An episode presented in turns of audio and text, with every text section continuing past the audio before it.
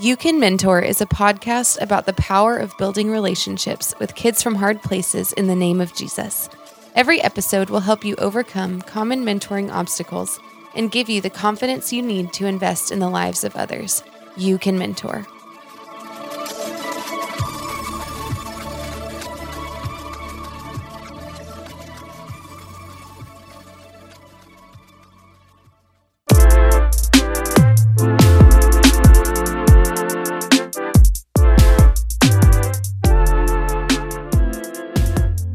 Welcome back to You Can Mentor. My name is Beth Winter, and I'm here with my boss and co-host, Stephen Murray. Darn right, your boss. Hi, Beth. Hi, Stephen. How was work today? Well, I guess I'm not your boss when it comes to You Can Mentor. We're peers when it comes to You Can Mentor. At this table, that's true. The playing ground is level. I love that. That's going to make things a lot easier. I'll just wait to talk about anything I have issues with until we're peers. I also look to embody a servant leadership style.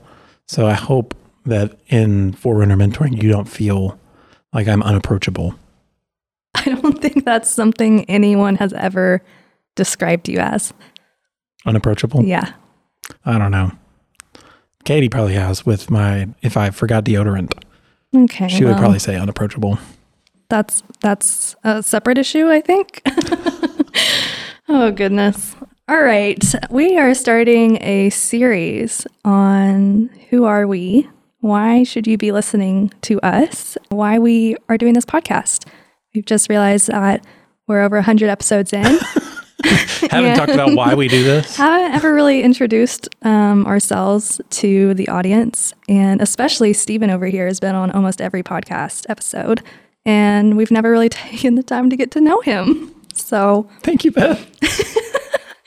Yeah, so we're just the next couple of weeks, we're going to introduce you to these voices that you've been listening to. Thank you for listening, and kind of explain more about why we do what we do, why we are passionate about this, and how mentoring, what is our You Can Mentor story. It's really good. I think it's a miss that we haven't stopped every once in a while and said, hey, this is why we're doing this podcast, and we're glad you're listening, and just want to let you know. This is what we're up to here. It's not just a bunch of interviews and us talking gas. What do they say? It's not that. Blowing smoke. There we go. Yeah. Talking gas. Oh my goodness. Okay, Stephen, why don't you just give the listeners a little bit of the highlights of maybe just the fun facts of Stephen Murray before we talk about your experience with mentoring. It's great. Well, I recently got my 23andMe results back. I am 99% white from northern Scotland. I know, it's very unexpected. Speaking of unapproachable, my family, our name is Murray. I think we've talked about this before, Beth, on staff. Mm-hmm. Someone asked me what my wife's name was, and I thought they said, what your last name was. And I went into an entire history of the Murray clan, which I've visited the Murray Castle. There is still a King Murray. Wow. He has an army. The only private army that I can think of in Scotland.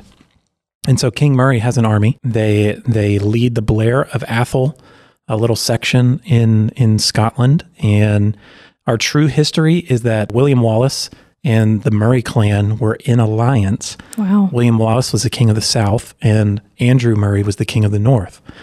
Fought for Scottish independence, and Andrew Murray died in one of the first major battles fighting for Scottish independence. And so it's the reason why William Wallace is the main character of Braveheart and not Andrew Murray, because my family lays our lives down for freedom. And so, yeah, I choose to live a lifestyle as the King of the North who lays his life down for others. Our family crest says tout pressed, which means always ready. And so that is a way I want to live my life. I do not have this as a tattoo. I actually don't have any tattoos, but you should get that. It is of a bare-chested mermaid, and it just says tout pressed, and it's most of the men in my family have it, but it's probably, I regret saying yes, you should get that before letting you finish what it was. So yeah, always ready. Ready for battle, ready for the day. Is that what you wanted to know? I mean, that was really informative. I wouldn't say it's necessarily like a fun fact. That was pretty intense. That's not just a light, like, I like the color blue. Also, generally speaking, the first Murray, the guy who started the Murray clan, he actually was Flemish, and he moved to Scotland, and he erected a castle, and he named it Doofus Castle. Yikes. So you can look this up on Wikipedia. The Murray clan started in Scotland via this guy who built Doofus Castle. That's my family background.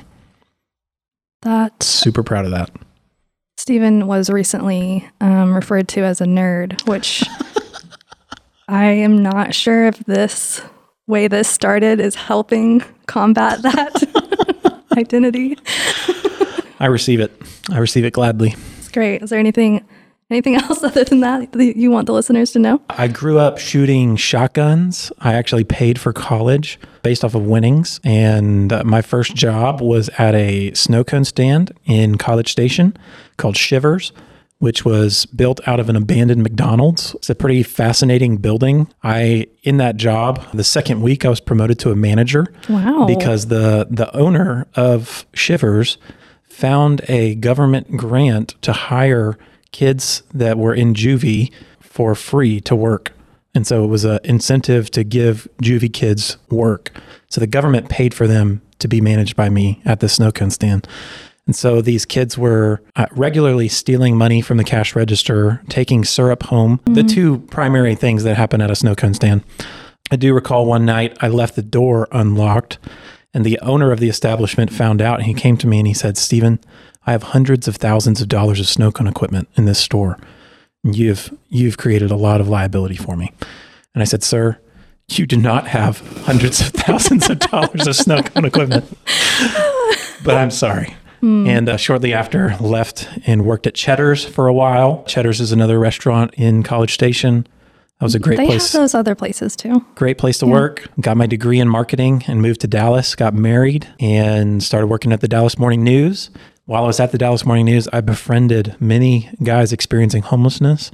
That was a fun experience. I actually challenged myself to share the gospel one day on the way to work and the one way on the way back. I probably never actually did both of those, but I know I shared the gospel more than I would have if I didn't commit to that. Mm. And in the process of doing that, ended up at SMU discipling a bunch of college students.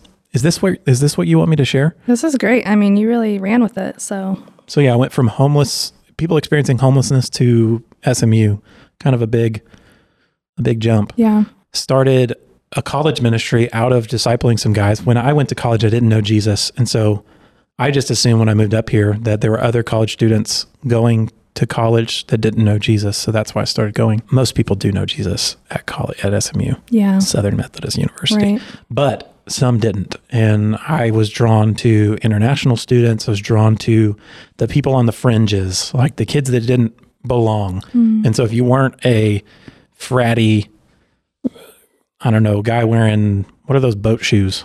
Oh, I guess boat shoes, Sperry's. Sperry's, those were the guys that I went after, the non-SMU kind of student. Mm. And many of those guys that I mentored did not have a dad in their life. Either their dad had passed away, their dad wasn't in the picture, their dad was there, but not really there. And so just everything you hear about, people's father wound, it drew me to want to know who was mentoring these kids when they were in high school. Made me think about myself when I was in high school. I remember there was a girl that I wanted to date because she was a Christian, because my former girlfriend cheated on me. And so I had this idea that if she's Christian, she's not going to cheat on me. She inevitably did. So that sucked. But I remember, I hope she doesn't listen to this. Good Lord. I remember her father being a father figure to me. Mm. When I would come over, he would have us eat dinner together. Mm-hmm. That was a foreign concept for me at the time. And that wasn't because my family was overtly dysfunctional. It was just my dad was working overseas a lot. We would primarily hang out over the weekends shooting shotgun sports.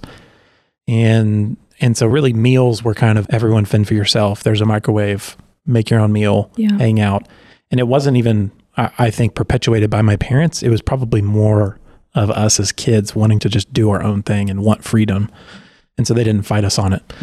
But I was really challenged by this dad being like, hey, we're going to sit down, eat a meal together and talk about our day. Mm-hmm. And I was like, what? That was foreign to me. Yeah. He was the band director. I played the tuba. Nice. This is so much information. He was just a genuinely nice guy. There was a new band director that had come in, and he was like destroying fun and wanting it to be about all we're going to do is win the UIL tournament and all of these things. And I was just like, I just want to have fun. And I think he helped me walk through that process of the change in the band. And anyways, the relationship didn't work out, but I always thought back to that experience. And I was like, who was Morris Volz to these guys?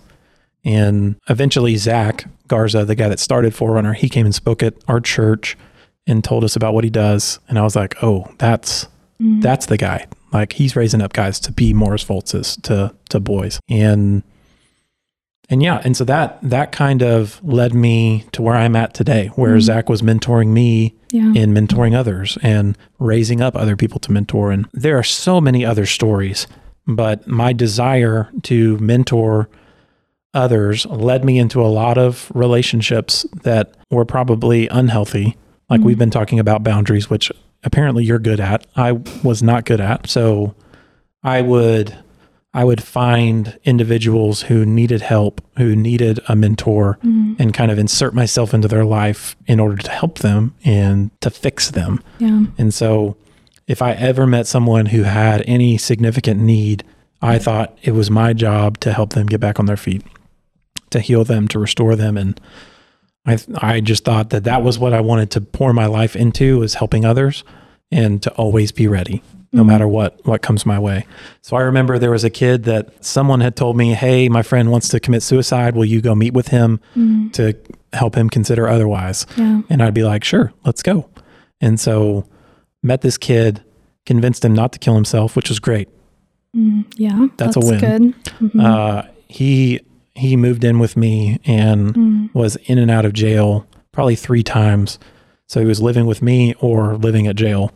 And this relationship, I just wanted to help and be a rock for someone else. And I think I eventually realized when he was bringing pimps and prostitutes to my house that I hadn't figured out how to do this whole thing. But anyway, like, I was creating unhealth and a really unsafe environment for my family. And that was a rude awakening for me in thinking, okay, I really want to mentor well, to mentor effectively, to figure out how to really help people and not just go through the motions thinking that I'm the savior, that I can fix every situation, that I could just finance my way out of someone's problems, deep-seated character issues, or fill in the blank. This is probably too much information. Great. Keep going. Which I will just point out that this story started about a snow cone stand, and somehow he, without me saying anything, has like gone all the way into his entire life mentoring story, which is a very Stephen Murray thing to do. Oh my gosh, that Shivers guy. There was one night I dropped the money off to the Shivers guy, and he answered the door. It was at his house. So I used to pick up the ice from his house, oh, wow. Take it to the store. I knock on his door. He opens the door. He has porn playing. Jeez. And he didn't even pause it. And I just threw the money at him and I walked away. And that was around the time that I started working at Cheddar's and walked away from that. But sorry, that was dysfunctional. Yeah, it's really messed up. Sorry, I don't know if I'm allowed to talk about that on this podcast. It's part of your story. Thank you. It's my truth. But yeah, I think I really wanted to figure out, how do you do this well? How do you be a rock in somebody's life without destroying your own life? Yeah. And I have not figured out everything, but I have figured out ways to make it sustainable and to not just insert myself to be the solution to every problem. I think mentoring creates an environment where you'll insert yourself into every problem someone's facing, and that's not necessarily what's most healthy for you or for them. So yeah. Wow. That was a lot, Stephen. That's great. I just am impressed that you can succinctly tell your story so easily like that. Here's the one thing that brought me to Forerunner that kind of sealed the deal on me taking this job. I was at a park. I was with my college students at a mission trip near the border, and this little boy was tugging on my shirt while I was leading vision casting for an evangelism outreach. And this little kid was tugging on my shirt, and he was saying, "Mira, mira, mira," which I guess means "look, watch me." Like, and he ran away and just kept motioning for me to follow him. And I just felt like I was supposed to capture the moment and not just stay with my team and disregard him. And so I put someone else in charge, and I turned around and walked with this boy, and he was so excited when he saw me like walk away from the group. And he sat me down on this bench, and he just ran up onto this playground, and he was just playing, running up the stairs, coming down the slide, and just checking every 5 seconds if I was still watching him. And he just kept playing. And in the moment I was like, okay, like he just wants me to watch him. And so I watched him, and then I stood up to leave to go join my team again. And he chased me down, and he was screaming, and he tugged my shirt again. And he was like, "Please, please." And he pulled me back to the same chair, like took my arm and made me sit down, and like went back up and kept playing again. And my heart just broke because I finally figured it out that this kid just wanted an adult to sit down and watch him play while he's out at the park. He wanted, what I assume he saw other kids experience was their parents sitting on the bench, right, watching them play. And he wanted that same experience of being watched, being secure, and just the safety of being seen. And I could not speak Spanish for the life of me, but I could sit there and just watch him and enjoy him playing. After that, I didn't know what to do. I walked away. I did see a mom sitting in her car in the parking lot. I just asked her if that was her boy, and she said that they come there all the time, and he just sits there and waits for someone to watch him play. And I could just tell that she was kind of overwhelmed, and she shared that his dad wasn't in his life, and she didn't know what to do. And so that story replays in my mind every time I think about our boys and how much they want to be seen, how much they want to be known and loved. And there are so many different reasons why boys end up in that spot where there's a deficit or something in their life that's missing. But I know there's something I can do to meet needs in a very practical and simple way. So it's really good. In your story, a thing that stands out to me, and this thought just came to my mind of, I feel like at some point every mentor has to accept like the identity of seeing themselves as a mentor, like someone who has something to mentor someone else in. And so I'm just, even in the experience with the shady Shivers guy, like you had kind of a spectrum of experiences of here's this type of man, and then with your ex-girlfriend's dad, like here's this type of man. And so was there a conscious kind of thought of like you deciding the kind of man you wanted to be, looking at these different types of men, and how did that shape your identity as being a mentor who is perpetuating that identity you're trying to become? Yeah, I don't know if I've ever come to terms with that. I think the primary influence in my life has been my own dad.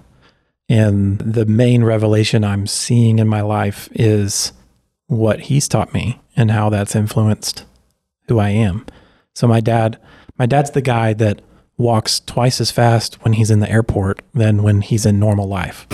My dad's the guy who, if he can mow his lawn at 30 miles an hour, like he's going to do it.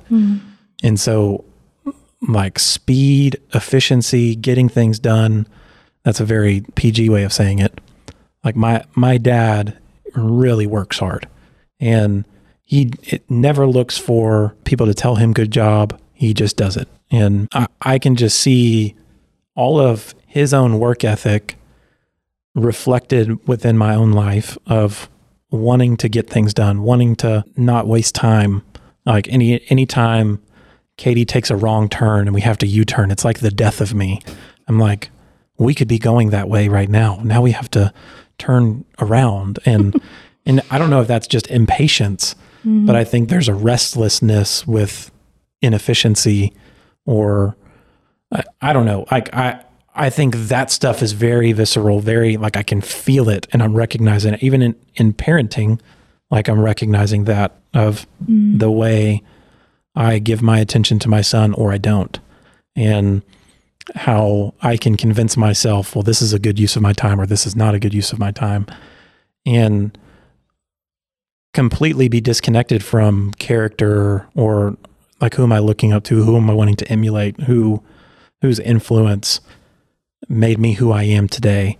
Like those people, I wish they would carry more influence. But I think what I realized is that my dad was in my life for all of it. Yeah. Mm-hmm. And so he is going to carry most of the influence of who I am as a man. Right. And that's through things that he verbally taught me. That's non-verbally. That's how he showed up, how he didn't show up. It's what he prioritized and what he disincentivized me from doing. And all of those things are what I think of. I know I've had men in my community group that have been an influence. I know I've had bosses that have been an influence, but no one for that extended period of time. It's always a season. Yeah. And so I can look at all these mentors and see what they taught me and how it influenced me in a way, but everything really kind of like, I guess the coil or the spring of my life always goes back to like the foundation of what my dad built in me. And so I mean, I do think about that of if I didn't have that foundational relationship, I would really feel like I'm pulling all of these different ingredients and people from people that have influenced me and try to like make myself whole through all these little ways that people have invested in me. Like this guy taught me about marriage, and this guy taught me about finances, and this guy taught me about forgiveness. And I want to say that that could be beneficial and beautiful, but part of me still feels like, I guess, all of the mentors that have been in my life, like I can't pinpoint one more valuable than my dad, if that makes sense. Even though my dad didn't grow up in the church, even though my dad did not teach me about Jesus, like he still influenced me more than anybody else. Yeah. And I don't know what that says. Well, I think there's even truth, like if your dad was absent, I think that would still be true. Like his absence or presence is still going to have the greatest influence on your life. Yeah. Yeah. It's good. I mean, it's real. Yeah, that's a better way. Not good. It's real. Yeah. Yeah. Well, so in that process, what was it like? Because you had to at some point have made a decision to say like, I'm the guy for the job. I can't mentor. I'm going to do this. So what was that like? Jumping into Forerunner mentoring and being a father figure to others. And yeah, I do think in my own experience, it wasn't only, I think, feeling equipped, but also feeling called. I mean, one of the things Katie and I experienced for an extended period of our marriage was I longed to be a father, but we faced health issues that kept us from having kids. And so we waffled back and forth on pursuing foster care, adoption, I mean, other treatments to make that happen. But I just knew that I was supposed to be a father. And so I think becoming a mentor with Forerunner, I can't say that I didn't come in with my own desires and needs to feel fulfilled as a father figure. Because when you don't have kids and you want kids so bad, I don't have anything to point to show people that I'd be a great dad or I'm a great mentor, or it's hard for me to articulate that to people without actually showing them like a kid that I've raised, like I'm good at this. Look at my kid. And so I look at kids in our church that were born around the time Katie and I got married. And I'd be like, our marriage is this old and I have nothing to show for it. Like I can't point to a child and see the growth of my on my marriage or my life. And so in a way, jumping into Forerunner was a way for me to become a father figure mm-hmm. when it wasn't in the cards in the other areas. And I remember, I mean, this was probably 3 years ago. I heard God speak to me in a still small voice. And he said, Stephen, it seems like you're living your life to prove to others that you're a father. Mm. It's like, you want others to see you as a father. And he just said, do you want to know what I see? Mm. And it's like I was living my life wanting people to validate this deepest calling I had felt about being a father, and all yeah. I needed to hear was that God saw me as one. Mm. And so it's very fitting that in the first year I jumped on to the staff at Forerunner that we experienced breakthrough and had a child mm. and got to experience fatherhood as I stepped into kind of this father figure role in the organization for boys and the mentors of the boys. And so I can't say that I've naturally arrived or I arrived beforehand, but I think in the process of that, in stepping out and in just receiving a word from God, I think has helped me see myself as a father figure. Mm. And I mean, Zamari was in 7th grade when I met him. Yeah. I feel more like a peer to Zamari than a father figure, but to him, mm. to him, I am not just an older brother. Yeah. To him, I'm so much more. And me growing to understand it's not about what I think about it, it's what they think about it, how they see me, and really tapping into just receiving that as a responsibility that other people are looking up to me in this moment, that my mentees see me for more than I feel maybe in the relationship. Mm. And Ben's here. Yay, Ben. mm. Oh my gosh. That's good, Stephen. Mm. I'm curious, I guess, of how... The pimps and prostitutes? Yeah, we'll go back to that. I literally never know where you're going to end a story. Like, truly. You used a personal story the other day with Lori in the office that turned into like a life lesson of in business. I don't know. You just do that. I want to keep you on your toes, Beth. It's great. I don't know how much more you want to record. I don't know either. Okay. So how long have you mentored, Stephen? How many years of mentoring experience have you had? When I came to faith in Jesus. It is never just a number with you. It's going to be a whole story. Sophomore year of college, gave my life to Jesus, was baptized in Rudder Fountain by a crazy pastor named Butch Smith, who, I mean, most pastors that are preaching in fountains, you probably should avoid, but he was actually a great guy. He baptized me and sent me to a church plant of a taxidermist that he had discipled into church planning. And so my first church experience was leading a youth group with a couple other college students at a church plant. And so we would pick up kids from downtown Bryan and bring them to church. And I would say that was my first mentoring experience of pouring my life into younger people. So that's like how many years ago? That would have been 2008. So... Oh, it's quite a bit of time. Is that 13 years? 13 years, yeah. Well, I'm just thinking as a listener, what... I think before I would have wanted to jump into mentoring, I like to know what I'm getting into. And so I'm wondering if you have any stories that would kind of help maybe some of our listeners who aren't mentors yet, but are considering becoming mentors. What are some of the highs and maybe some of the lows to just prepare for as a mentor? I mean, the best place to start is where there is structure, like a vine that needs a trellis in order to grow.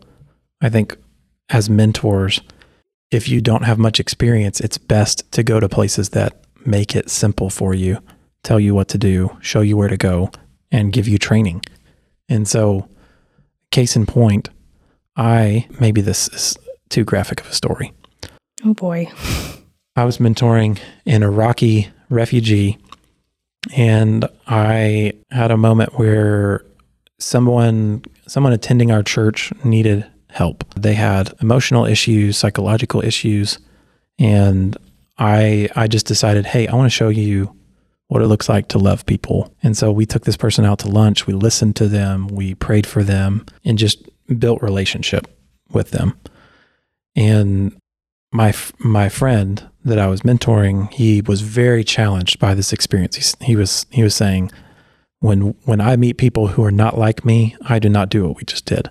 I go the other way. Like, I only spend time with people that are like me, that like the same things as me. Mm-hmm. And so it's really like a reorienting of what it means to be human, is to bridge gaps between people's experiences, to learn from one another, and to serve in areas that we might otherwise walk away. I don't know if everybody's like that. That's what I'm like. Mm-hmm. That's what I like, I guess. Mm-hmm. He came back to me the next week and said that he had a horrible experience. Mm-hmm.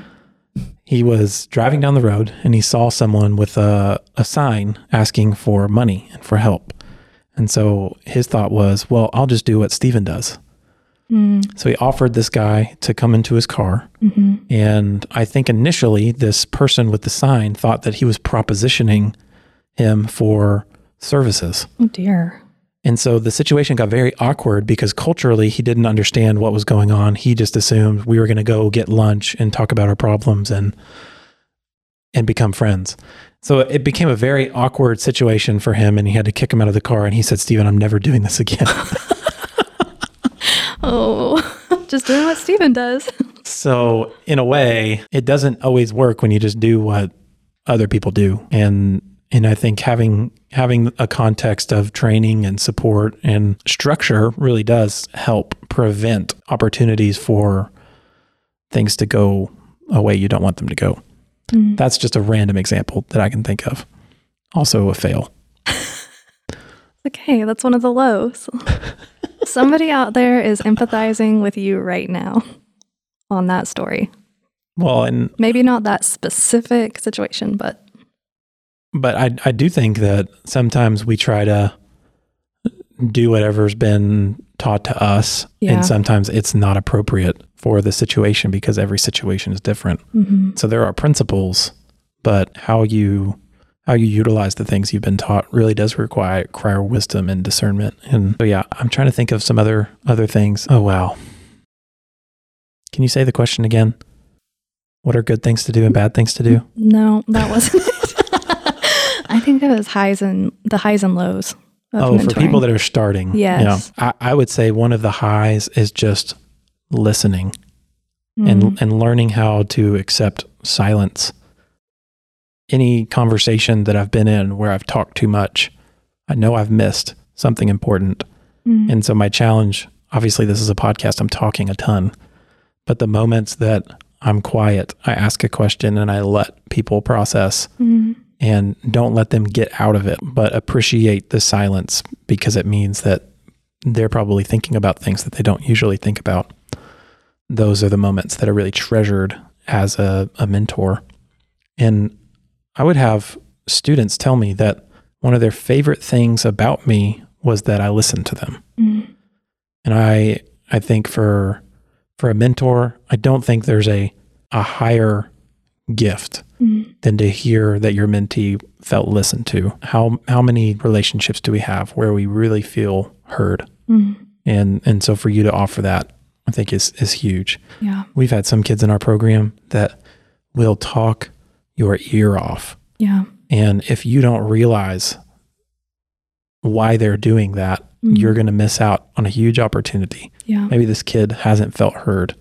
Maybe he has never been able to process his daily experiences. Maybe he just wants to see if you'll listen and pick up on something that he said, that he's hidden within a laundry list of things that he's mentioned. Right. And just to see if you'll pick it up. Right. So. That's good. Stephen, you've been doing this podcast for a while. Do you feel like it was taken from me? Zach Garza. You do this series about how to start a nonprofit and you take the podcast over. We love you, Zach. We love you, Zach. I'm joking.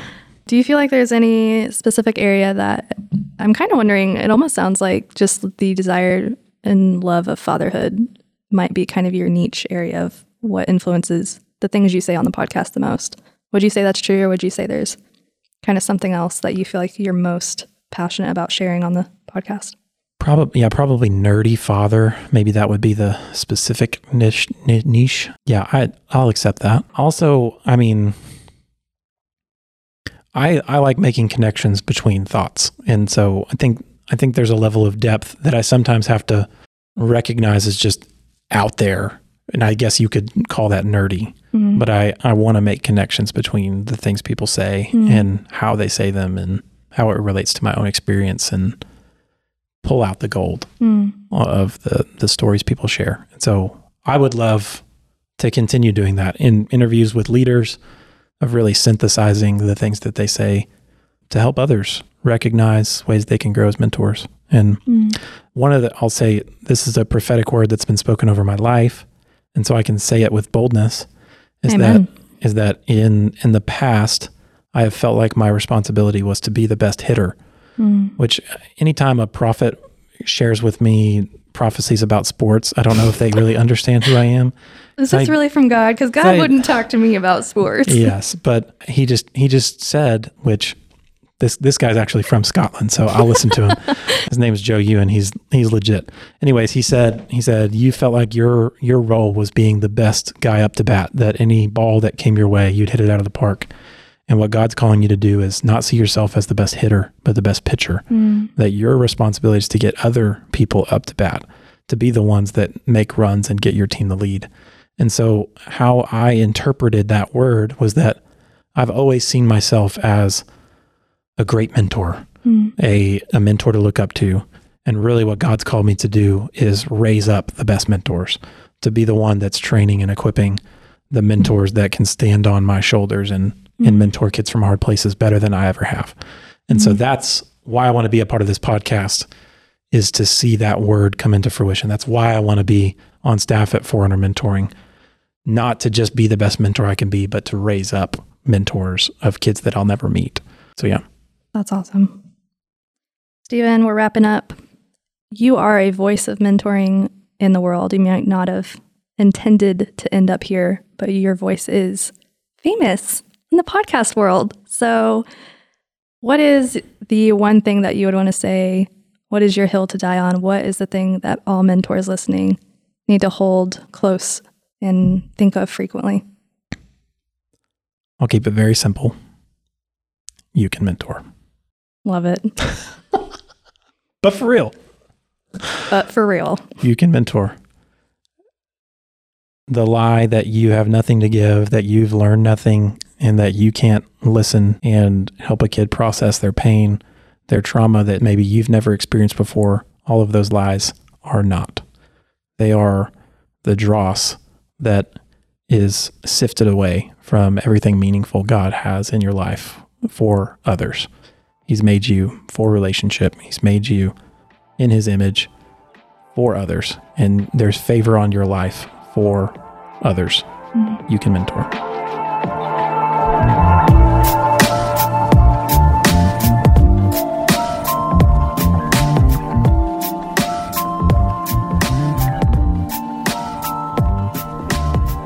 All right, that is our episode. That is Stephen Murray in a nutshell. I feel like it's not even scratching the surface of all of who you are and the stories that you have and the wealth of information you have in the mentoring world. If you want to ask Stephen more questions, he is not so high and lofty that he's unreachable. So please. Unapproachable. Yes, he's actually not unapproachable whatsoever. I might actually need to screen his emails to make sure he's not too approachable so we can focus on Forerunner. But really, if you have any questions, reach out to Stephen. We'll put his info in the show notes. And that's it. Stay tuned for more. Well, we're going to have to interview you, Beth, let people know about the genius of hiring you at Forerunner Mentoring, of dragging you into this podcast project and gleaning everything we can from the brain that God has graciously given you. You can mentor. You can mentor.